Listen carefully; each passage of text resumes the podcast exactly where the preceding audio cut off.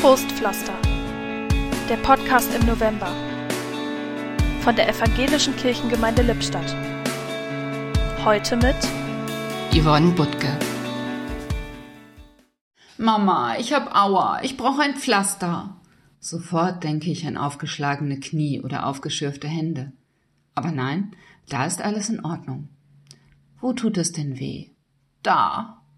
Nach gründlicher Inspektion ist bei dem betroffenen Körperteil auch nicht die kleinste Verletzung zu erkennen. Es gibt also gar keinen Grund, diesen mit einem Pflaster zu verarzten. Ich tue es aber trotzdem. Denn eigentlich geht es ja gar nicht um das Pflaster. Die kleine Kinderseele braucht einfach die liebevolle Zuwendung, das Gefühl, behütet und umsorgt zu werden, die Vergewisserung, da ist jemand, der sich um mich kümmert und mich in meinem Schmerz ernst nimmt, der da ist und mich liebevoll tröstet. Und sofort ist alles wieder gut. Ach, wenn es doch immer so leicht wäre, getröstet zu werden. Wenn wir älter werden, reicht ein buntes Kinderpflaster nicht mehr aus.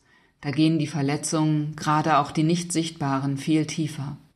Wenn mich etwas ganz besonders schmerzt, dann brauche ich etwas, das mir hilft, mit meinem Leid umzugehen. Ein Trostpflaster für die Seele. Unser himmlischer Vater spricht, siehe, ich will euch trösten, wie einen seine Mutter tröstet.